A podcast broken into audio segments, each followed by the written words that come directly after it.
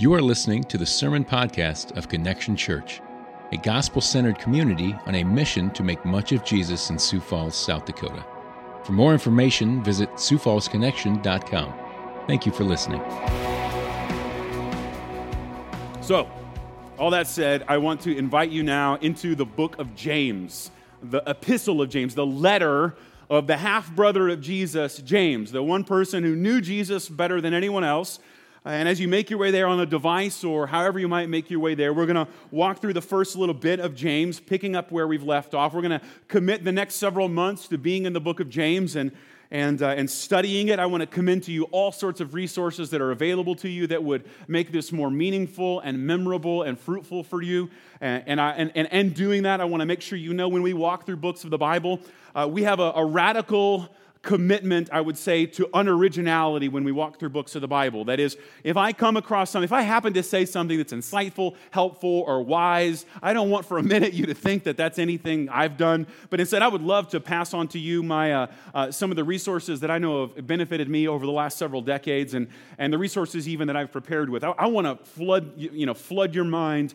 uh, with all the resources that I could get to you. My, my notes are extensively footnoted, uh, but I would love to, to get some of those things to you. If you ever find yourself thinking, that was really helpful. There's probably a good book somewhere that I can commend to you and hand that to you.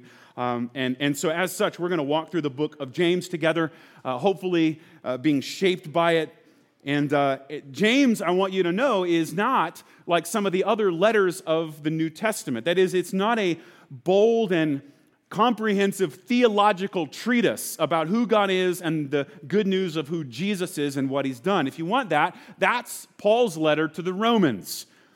But instead, what we find here is James is writing a letter to people in Jerusalem who were beginning to experience hardship, persecution, even the kind of persecution that would cost James his very life.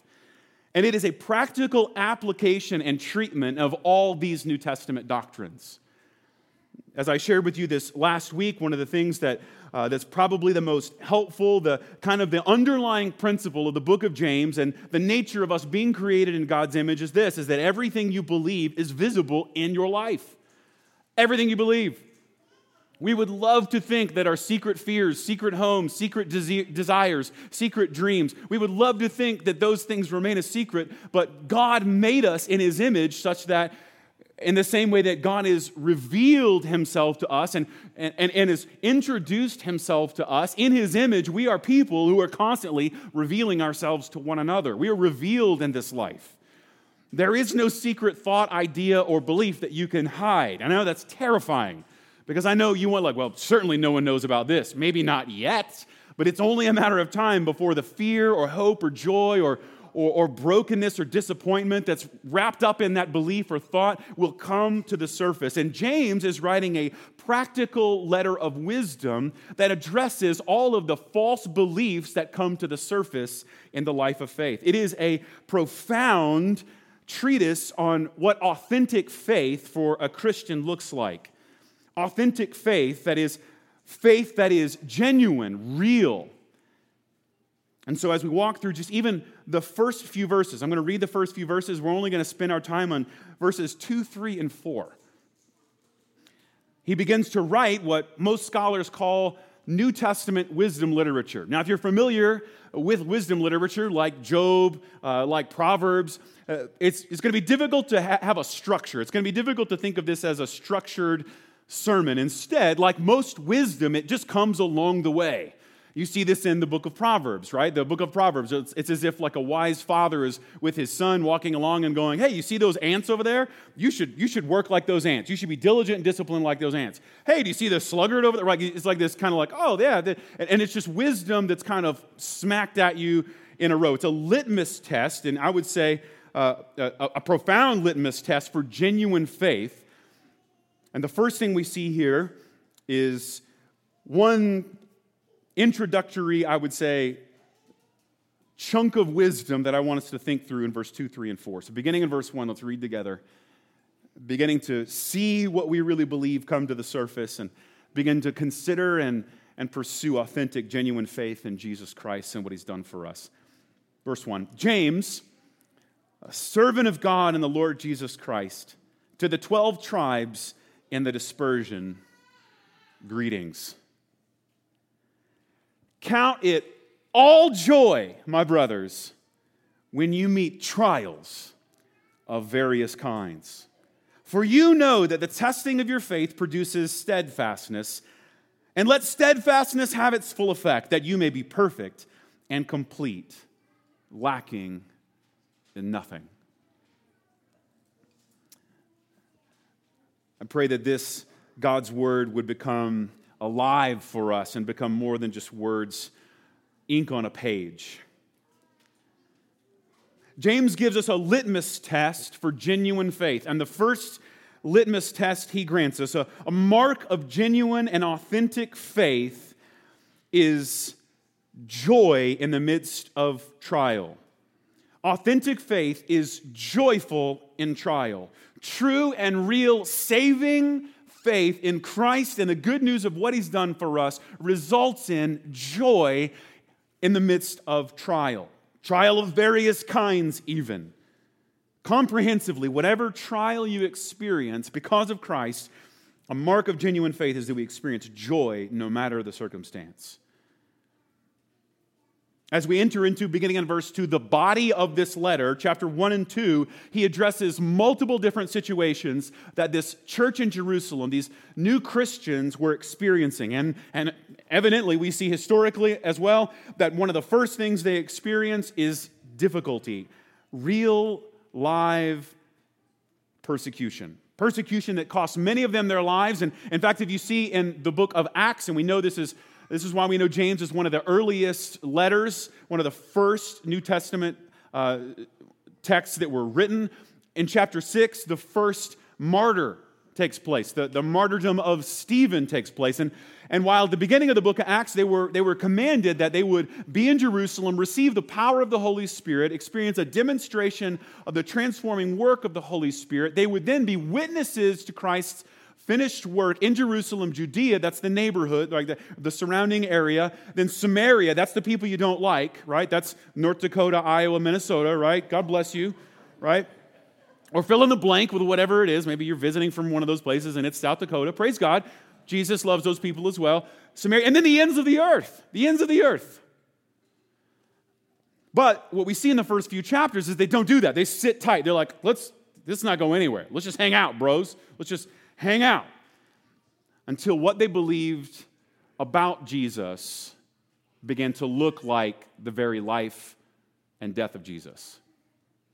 Stephen dies, and as a result of this persecution, in spite of this persecution, the command that Jesus gives that first group of Christians takes place, and, and that persecution scatters them.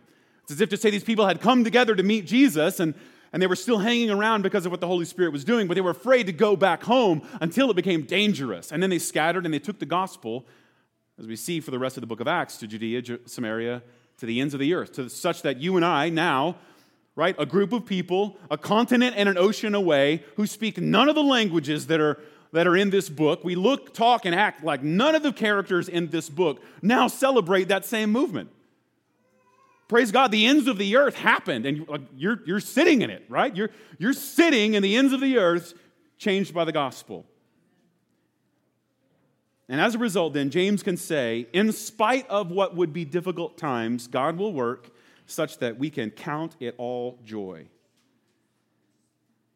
James is going to denounce all the shams, all the counterfeits of faith over the next couple of chapters. He's, he's going to point out situations where we will begin to understand and see the very nature of our faith. As I shared with you earlier, that, that what we believe will come to the surface throughout the situations of life. And James is going to walk us through them. And the first one he points out is hey, when you experience trial, we'll find that anything in our faith that is impure, imperfect, will be exposed. Any foolishness that we have, right? After all, this is a wisdom text. This is a text for Christians to gain wisdom from. We would read it, we would be convicted of sin and experience grace in all those areas. And, and so it's as if to say, if you're foolish, right, the opposite of wisdom is folly. So any folly in our lives will be experienced as sin And sin is a fracture. Sin separates us from God, but it also breaks things in our lives. It causes harm to ourselves and others. And so, what you'll even see later is that what James is after in the authenticity of our faith is an integrity to faith.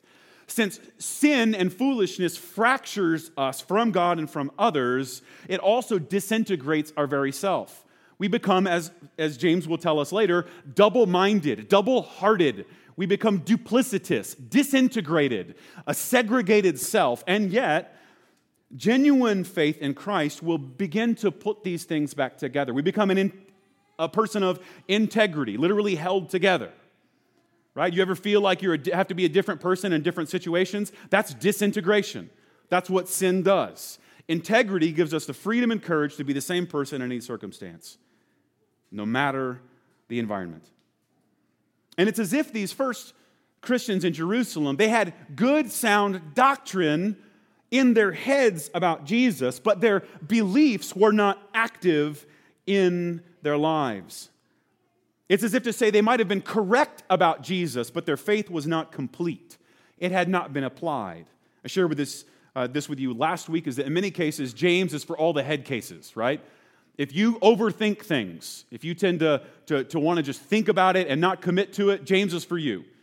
Because James comes along and says, like, that thing that you say you believe, that thing that you say you think is true about Jesus, let me show you in your life the places where that needs to begin to trickle down and be applied. I think there's two things we see in these first three verses. One, trials are unavoidable. They are inevitable, they are inescapable. Trials, difficulties, suffering in this life is unavoidable. And yet, what we find here simultaneously, not in contrast to, but simultaneously, God's plan is unstoppable. And I want you to know, as, as sinful humans, those things can become separate, and we can, and in our faith, be dis- disintegrated in this area. When we think like, when we experience difficulty, our first thought, our, our first disintegrated response is God must not be good. There must not be a God, and there must not be some plan He has for my good, right? And then secondarily, we, we think, like, well, if God is good, that means that my life will certainly be comfortable. And I want you to show, I want to show you how James says that the, the real inevitability of trial and suffering is what exposes God's perfect plan and its unstoppability. God is glorious. Did you hear what happens? He's going to make us perfect and complete. Think of it this way you and I are lucky if we can make stuff, right? God makes perfect people, perfect beings. Trial exposes and reveals what you really regard highly, what you really consider to be valuable. So, what I want you to see this week is simple authentic faith is joyful in trial. Genuine faith in Christ allows us to have joy, unstoppable, unshakable, hear that language, steadfast joy in the midst of any circumstance. Now, this will sound familiar if you've walked through books of Bible with us, especially even just recently, we went through uh, the book of Lamentation, right? How these people experience new mercies, the climax of lamentation, in the midst of the worst circumstances. And we saw there that the only way to have hope in any circumstance is that you don't have any hope in your circumstance. The only way to have hope throughout any environment or any situation is that your hope is not grounded in the situation. It has to be grounded in something else. So he says, Count it all joy, my brothers, when you meet trials of various kinds. Let's walk through some of these pieces together. Count it all joy my brothers, right? This is a, uh, an encompassing term, brothers and sisters, right? The brethren, the sistren, if you will. But notice here, joy, the joy that we have in Christ is timeless. The joy that we experience in Christ is true and powerful across circumstances, even circumstances of trial. Happiness, in this sense, is time bound. Now, I want to be careful here. I don't want to create a false dichotomy between uh, joy and happiness. I am all about happiness, right? We saw this as we walked through the book of Psalms. The Old Testament word for blessed is synonymous with the word for happy, right? So I, I don't want you to think about like, happiness and joy being against each other. And if you're happy in this life, you're like somehow not joyful in, in, in eternal life, right? That's, I don't want to do it. We are for happiness, right? Some of you heard me say this, but uh, one, of the, one of the famous quotes um, from our, our dead hero, Charles Spurgeon, right? Someone was saying, like, you know, how do you reconcile the sovereignty of God and, and, the, and the faith and responsibility of humans? And, and, and our, our friend, Pastor Spurgeon, he said, I never reconcile friends. Never right? So, how do you reconcile eternal joy and temporal happiness? We don't. They're not enemies, they're friends. However, what he is seeming to, to point to here is something was going on in the trials that these people were experiencing that exposed that they needed to hear that their joy was unshakable. Think of it this way joy in Christ is timeless joy in this world, in this life, is time bound. You may have heard me say this before. We talked about it in the Gospel of John, but the word secular as opposed to sacred, right? The word saeculum literally means now, a period of lifetime that is now. And so secularism is nowism. It's an obsession with the now. It is a fixation on this life and the now. It is the belief that your best life has to be now. That is, by definition, secularism, right? Let's bring all the gifts, all the goodness, all the pleasure, all the comfort, all the power, all the control. Let's experience it now. We have to do it now in this life. And that, by definition, is secularism. It's living in the moment, right? YOLO, you only live once. That's only true if you miss the gospel. He says, Count it all joy because your joy is not rooted in the now. Your joy is rooted, did you catch that? In the perfect plan of God.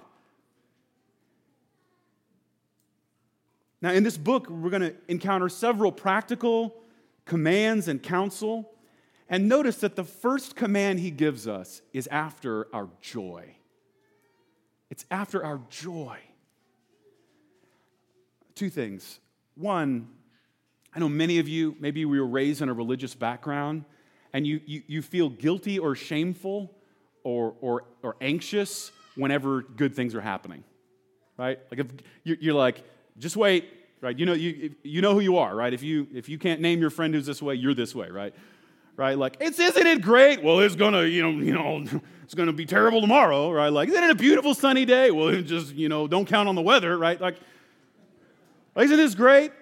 But down deep, you know, you know the fear that is underneath this, right? Like good things happen, and you're like, don't, don't count on it. Any given moment, God's gonna lose his patience with me. He's gonna pull the rug out from underneath me. But notice the first thing he offers to us is authentic faith experiences joy. Don't miss this. God is after and for your joy. There's no such thing as a joyless Christian. Here's the second half of that, though. I know many of you wrestle with bitterness, deep discontentment. And I want you to know something here. This is a convicting word, isn't it? It's as if to say, you haven't met Jesus if that defines your life. Uh, this will be good for some of you. Like some of you, maybe you're raised in a religious background and, and, you really, and you really think that God's after your obligation.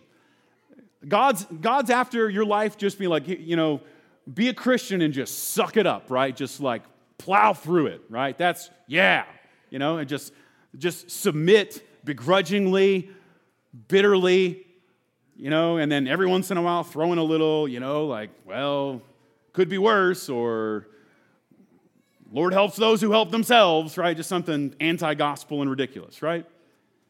God is for your joy. God is after your joy.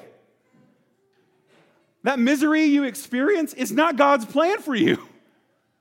That misery that you experience is the work of the enemy or the work of yourself. That misery you experience is something God sent his son Jesus to heal to restore. God is after your joy, a timeless joy, not a joy built in the now, a joy that can endure any circumstance. Joy, think of it this way, is integral to faith, not optional. Joy is an essential part of faith in Christ, it is not optional. And if you lack joy in this life and in Christ's work, then, friend, two things. You haven't heard the misery that you deserve because of your sin, and you haven't encountered how gracious Jesus is. For you, He went to the cross for you. He had in mind saving you by name, redeeming us.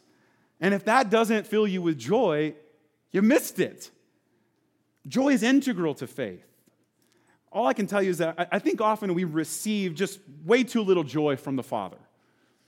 And I hope that as a church, this is something we, I, shared this with you uh, when we celebrated five years uh, gathering together. I, I want one of the most important features and liturgies and rhythms, if you will, in the life of our church to be the, to be the practice of celebration.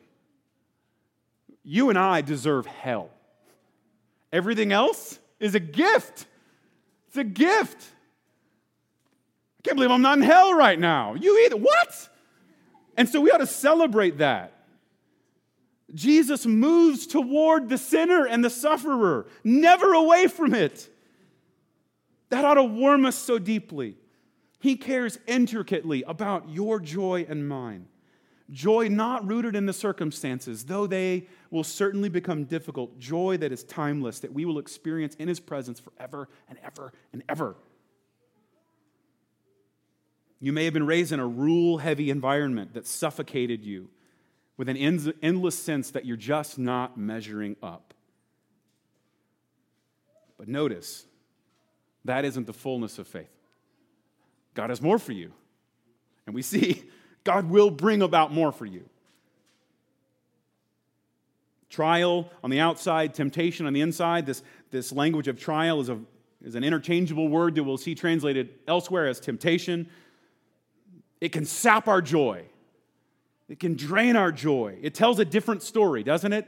It tells us you're never going to be happy. You're, you're never going to be everything that you should be. You're never going to have everything you want. You're never going to measure up. And yet, as we saw in the book of Lamentation, biblical lament is lamenting the sorrows of this life and yet experiencing new morning mercies every single day in light of his faithfulness in the midst of sorrow and suffering. Christians, in that sense, aren't secular. That is, we are obsessed with what's eternally true. We're fixated on what is true in eternity. Is there pain in your life and mine? Yes. Is there sorrow in your life and mine? Yeah. Is there suffering in the world? Can you see the effects of sin? Can you see the strife and can you see the pain that, that exists because of sin? Friend, in Christ, all of those disappear in eternity. None of those things exist in eternity. And so we are fixated. We are, we are absolutely obsessed with what's eternally true. And what is true for us in Christ is that there is no pain, there is no sorrow, there is no suffering. Jesus has reckoned by the cross joy for us forever. And the situation may be bad, but this text tells us, in light of that, God is still good. Here's the kicker. Right at the end of that phrase, the word when. Right? I know many of you, down deep, you really wish it said if, right? Count it joy, brothers and sisters, if you happen to meet trials of various kinds, right? I know many of us, like, obsessed with comfort. We, we've experienced a great deal of prosperity in the Western world. And so, down deep, we kind of hope it says, like, count it joy if, right? Joy, things are good, but if, you know, be joyful if it happens to get bad. It doesn't, doesn't give us that. Martin Luther says it this way to pastors and church leaders. He said, We ought not to be ministers of the gospel if we're not content to be despised. Our Savior was hated and crucified. Hated and crucified, and he didn't fight back against it. And so he says, therefore, if a, if a student isn't above his teacher, if a slave isn't above his master, then if the world hated you or hated me, they're going to hate you. And when, not if, when that happens, we'll say, Ah, Jesus told me about this. Right? Right? In, in, in frustration and, and, and, and in betrayal, you can look at that person or that situation in the eye and be like, okay, Jesus told me about you. I, Jesus told me. He, he said you would come at some point or another. And we receive that as a reminder. Oh, this is, this is what Jesus endured. And notice he didn't fight back against it even. He endured it and was resurrected victorious over it. And so, friend, you and I will be too. When you experience trial, even the trial that is on every single one of your calendar on a date that you don't know, but it's wisdom to know, you will be lowered six feet into the grave, either cremated or whatever remains happen to be left. You will be lowered into the grave. That will be a trying process for you. And yet, you will be raised victorious in spite of it because of Christ. When that happens, not if. Now, I know I said all of that, and most of you were like, he's talking about someone else. My life, definitely not going to do that. Definitely not going to die anytime soon either. But when this happens, it shouldn't shock us. We should see it for what it is. But notice what's happening in spite of that. When you meet these trials, you know that there's a testing in your faith, producing steadfastness, and let that steadfastness have its full effect. So when you meet trials, you'll see that you are being made perfect and complete. So trials reveal to us that which we most highly regard. Trials expose what we really love. Trials bring to the surface what we've really tried as hard as we can to push down deep. Trials bring up something. They reveal. And where do I get that? Look at the next phrase. For you know that the testing of your faith. Now, so when I read the testing of your faith, many of you, you, you think about school and an exam you had to take in school. I don't want you to think that way, okay? This isn't an educational term. This is a metallurgical term. Yeah, exactly, right? This comes from the field of metallurgy, right? If I had someone from the School of the Mines here, they'd get excited right now, right? This is a mining term. When you, when you dig out a raw material, it is ore. And that ore has almost no value. It's only through the process of purification, literally here, that word testing, being purified, its impurities being, being risen to the surface, exposed, revealed, that it becomes valuable. And so, someone, a metal worker, will, will come along and add a flux, or there's chemical, or, or different ways, but, but in the end, it, it, it often, in this case, it would have been melted or literally smelted, right? So, if you've played, I mean, I, lo- I love, here's the thing most people don't have any recollection of this, but you've played Minecraft before, and so you're like, oh, I totally know what he's talking about, right?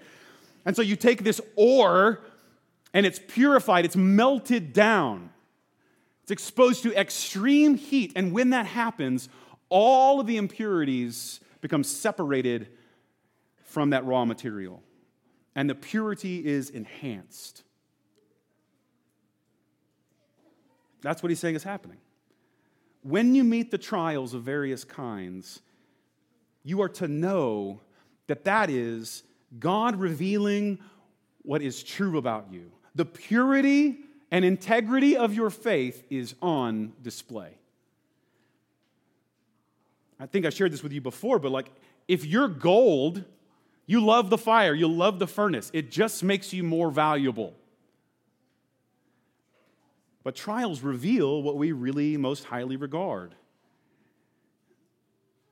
Count it all joy. God's at work. Don't have joy in your circumstances, but have joy in spite of your circumstances. And when you're not able to do that, let that be an indicator, a reminder, a revelation of what you truly value, of what you built your life around. Admit this. You have a few imperfections. A few. And if you find yourself going like, right, there's, there's an exception for everything and you're not it, right? You have imperfections.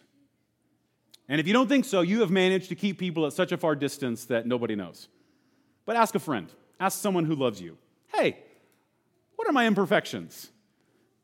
And if, you know, they go like, oh, I don't, can't think of any, well, they're as terrified of finding their imperfections as you. You just found another insecure person. Find someone else. You have imperfections. And they were on display this last week, weren't they? Were your impatience, was your impatience on display? Was your outrage on display? Was your, was your difficulty with, with dealing with life on display?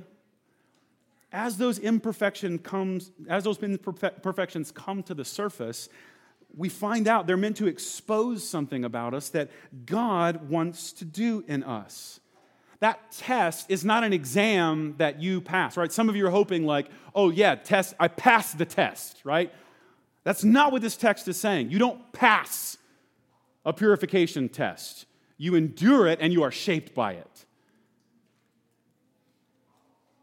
Oh, I want to pass on to you even some wisdom that that many of you have shared, I've shared with many of you, and I want you to see where I, I get it. In, in 2 Corinthians chapter 12, the Apostle Paul has some of his very weaknesses exposed. He has a vision of God's glory and, and the mission that he's supposed to live out. And, and it, it turns out here that God, knowing Paul and his, his proneness to arrogance, grants him what is called a thorn in his side to keep him from boasting, to keep him from becoming conceited. So, beginning in verse 7 of 2 Corinthians 12, so to keep me from becoming conceited, because of the surpassing greatness of the revelations that God had shown to him, a thorn was given to me in the flesh, a, messen- a messenger of Satan to harass me, to keep me from becoming conceited.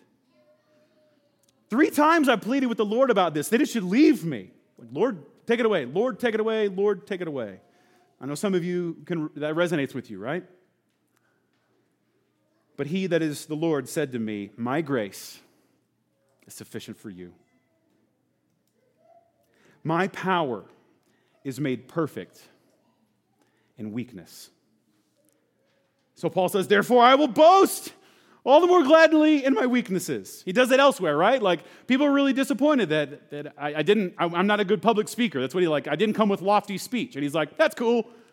The power of Christ rested on me anyway.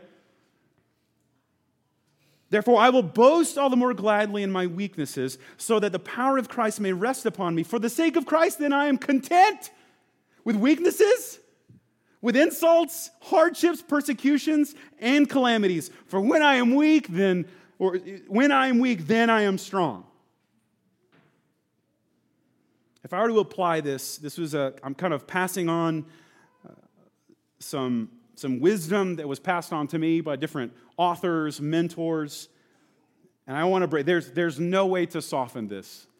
This is the most painful thing I can think to tell a bunch of upper Midwesterners, probably obsessed with work ethic and measuring up. Our weaknesses, frailties, and failures aren't keeping us from the power of Christ. Our delusions of strength and self sufficiency are. Your weakness and failures are not keeping you from experiencing God's grace in your life. Your delusions of self sufficiency are. The power of Christ rests on us when we experience and see weakness. When those flaws, when? When those flaws and failures and frailties come to the surface, that and, and only through that do we experience the grace of Christ. But here's the thing you have no idea how weak and frail you are until you experience trials. You can convince yourself that you got everything you need until trials. When they come, they're this, they're this loud, screaming megaphone that you are not enough. You do not measure up. You're not ready. You're not good enough.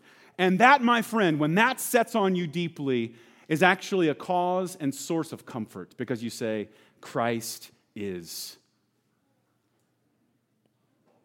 I don't have to perform, I don't have to impress, I don't have to hide, I don't have to lie. I'm free. And what has ruled over me now is a place where I'm set free because of Christ. After all, you only you know, feel the pain of losing things that you think you really need, right? You don't, you don't lose something that has no value, right? You don't even know it. You lose the things that you think you need. You feel that loss. And friend, what he's saying is when you experience trial, when that comes, the purification, the revelation of those weaknesses, sins, and failures come to the surface and they show us we didn't need those things anyway. And those things, they're not an exam that you hope you can get by unscathed. It's something God uses to reveal and to purify us. Because in the end, those things rule you. Look, I shared this, I've shared this for, for the last several years. When we, we felt called to plant in Sioux Falls, love Sioux Falls. It's my favorite city in the world. I'm, i know it's crazy, I'm biased, it's amazing, right? I love it here. Um, it's a fast growing city. And so, one of the problems with Sioux Falls, though, is that as it's growing fast, the majority of you in this room, the majority of you in this room are in Sioux Falls because of work. You live in Sioux Falls because of a job. Down deep, that's what brought you here, right? Not all of you, but most of you. So here's the problem with that.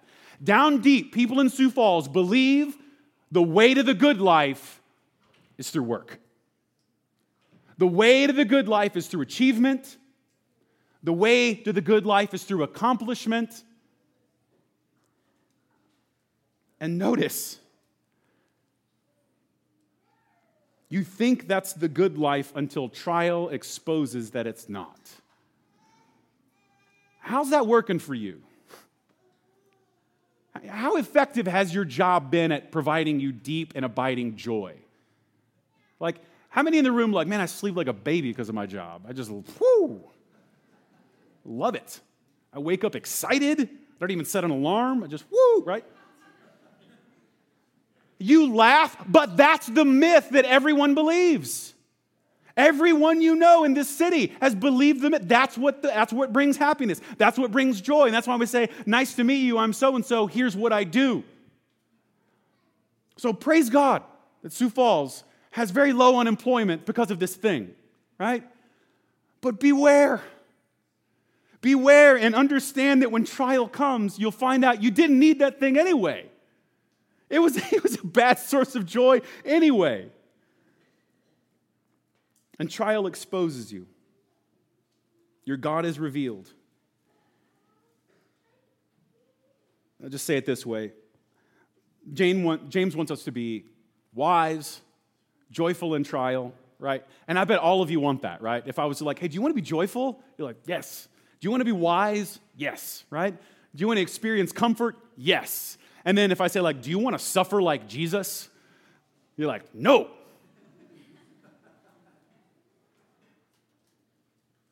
And James says, You've missed Jesus. You've bought into the kingdom of this earth. Comfort, success, and achievement or how you like dominion and, and winning. That's how you that's how you achieve success in this life and experience joy. And James says, Nope. Nope. You experience joy when the impurities and imperfections, weaknesses, frailties, and sin come to the surface, and yet you find out there was grace waiting for you the whole time. It says it will produce steadfastness. Get that? It will, this testing, this exposing of weakness and sin will produce, produce steadfastness. It repeats it. And then that steadfastness will have its full effect. So this is a big deal, and we'll see this elsewhere in a, in a couple of sections ahead of this, right? This picture of steadfastness. So we'll come back to it, but I'll just simply say here that, like, let me, let's, let's, let's go Greek nerd for a minute. It's, it's this word, uh, hooper, hooper, hupermone, right? hypermone, like the word huper, which is hyper or super or right, right, excessive, and then mone to stand. So it's literally hyper standing. Right? You will experience hyper standing. Like just even use your imagination there. They're like, I'm standing, and then I'm hyper standing, right? Like I'm, I'm standing and I, I, don't, I don't, whatever that is for you, right? Like I'm, like I'm not just standing. You see that guy standing over there? No, no, no. He's hyper standing. He is uber standing, right? And so he's saying that when when sin is revealed and, and the imperfections comes to the surface, that's when we don't just stand in the midst of trials, we super stand, right? We're, we're hyper standers. We, we, we're steadfast. And, and that is actually something that, that leads us to the full effect, namely that we become perfect and complete. We become lacking in nothing. Here's the problem. Often, rather than wanting to be holy, we want comfort. We'd rather be comfortable than holy. And he says here, your joy is that God has a plan for you. God won't let your suffering or trial get the last word. He's doing something in and through you. And our desires to avoid those trials keep us from experiencing the grace of God that changes us. We're flimsy, we're flaky. All right, we'll see this for the rest of the book of James. We're inconsistent, we're disintegrated, we lack integrity. And yet, when you see, right, you hear that the very first word there, count it. When you consider or when you reckon what God is doing, that's when you experience hyper standing. In the face of difficulty, you don't abandon what's fixed in your life, you stand on it. Here's the thing what's actually fixed in your life might be unknown to you. The most true thing about you, you might not even know about yourself. The thing you've built your life around, you might not even be aware of. You might think you know what your life's about and what you're after.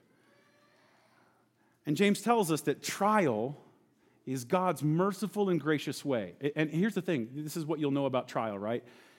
It's tailor made, it is handcrafted to apply grace to your life in a specific way.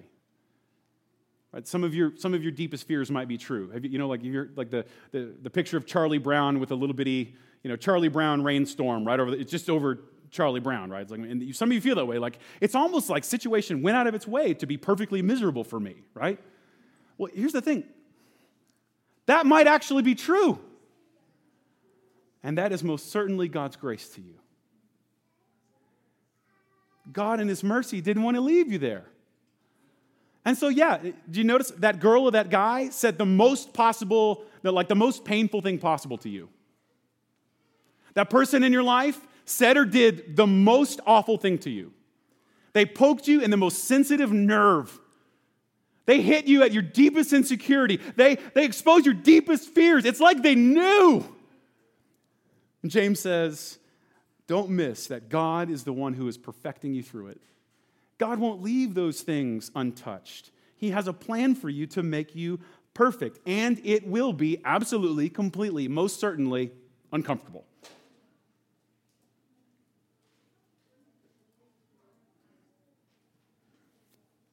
I want to kind of leave you with an encouragement as he says that ultimately what he's doing is he's perfecting you such that you will, did you catch that? Lack in nothing.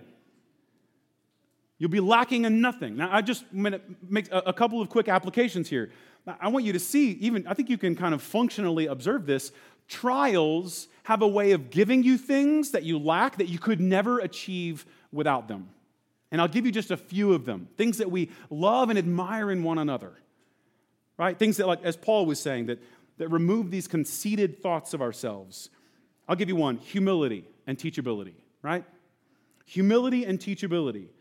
Trial has an uncanny way to make you humble and teachable.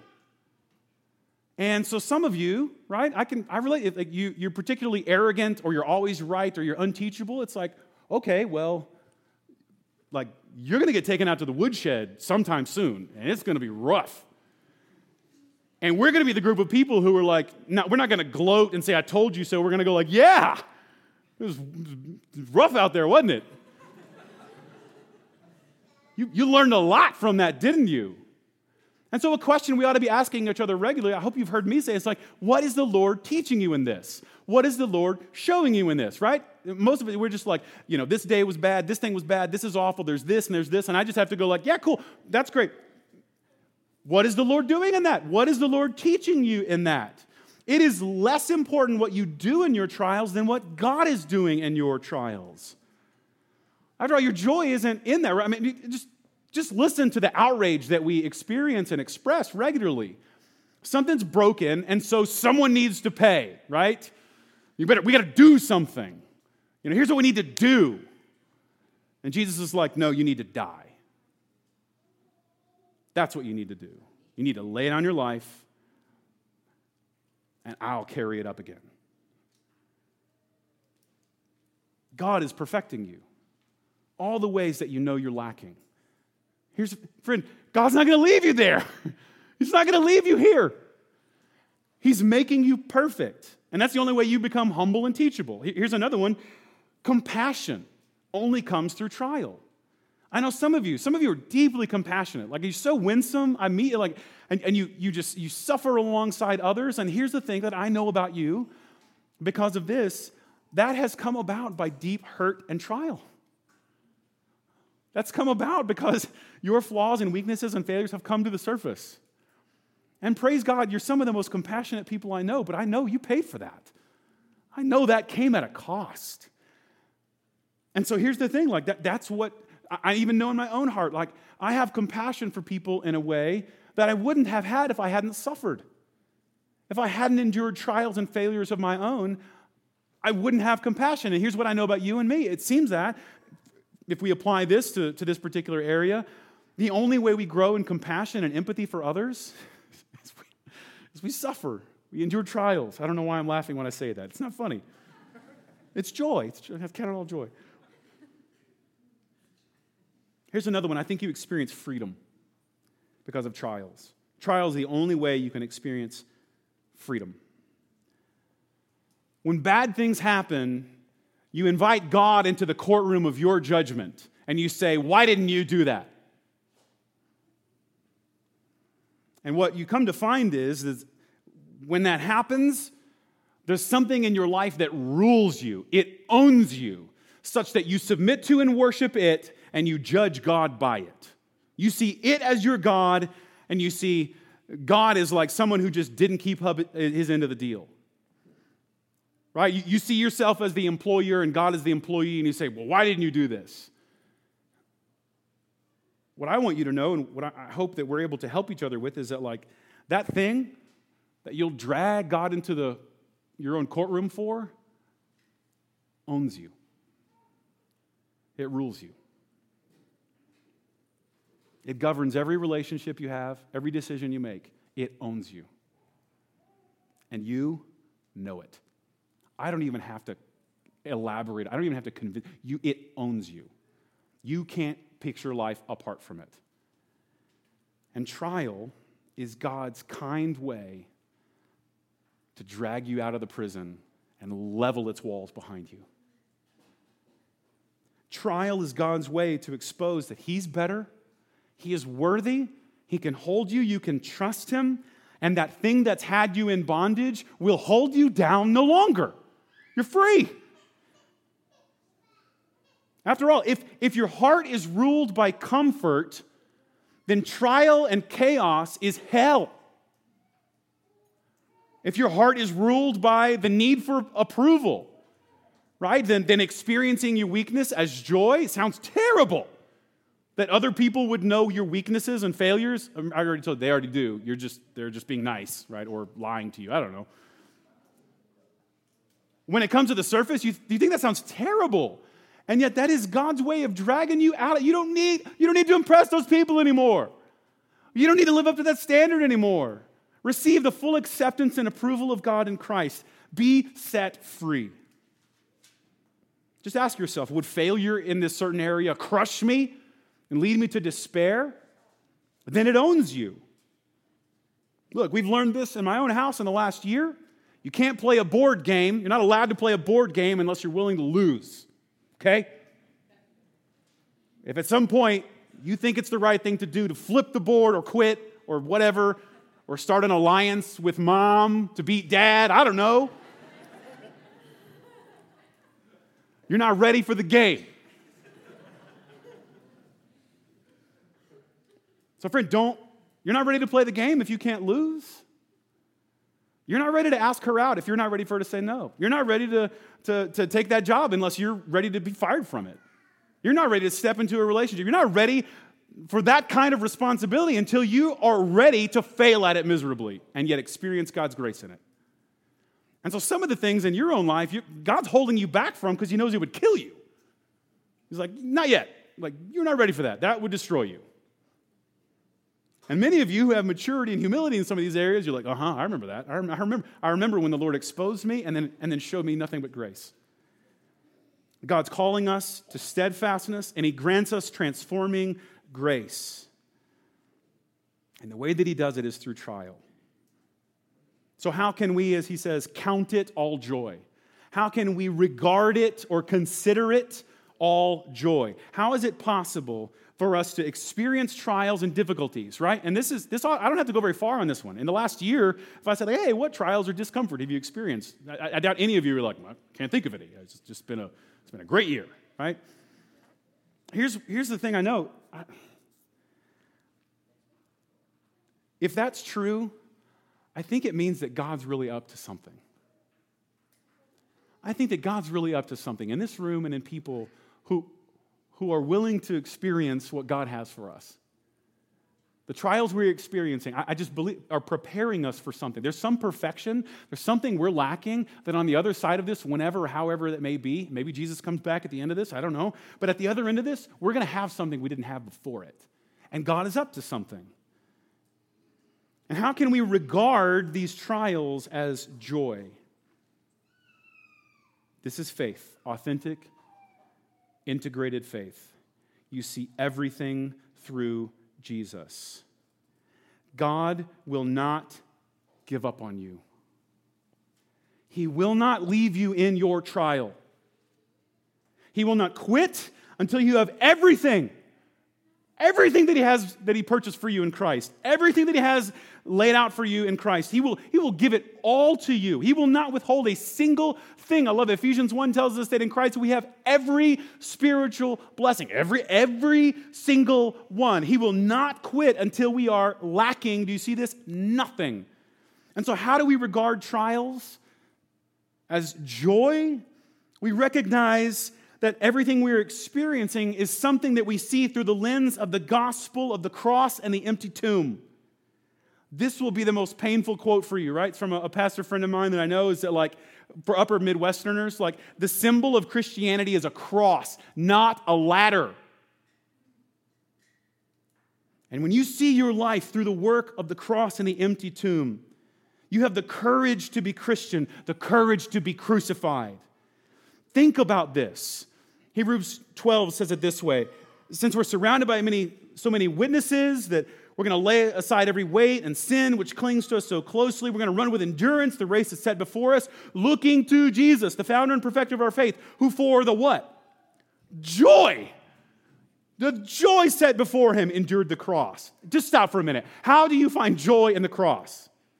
Right? You answer that question, and, and, and you, you know that the Holy Spirit is going to mess you. It's going to turn you into a new person and give you a new life. How did he have joy? Because he knew that he could despise the shame and be seated at the right hand of the Father. Now, that same word, grant it, right, at the beginning there, or consider reckon it, verse 3. Now consider him who endured. Hear that word, endured? Remember that word? Remember the Greek nerd? This is the Greek test, right? Consider him who hyperstood. Consider Jesus who uberstood. He had uber steadfastness from sinners and hostility against him, so that you and I might not grow weary or faint hearted. Friend, how do we count it as joy? We see everything through the cross. Because after all, if the most innocent man betrayed and executed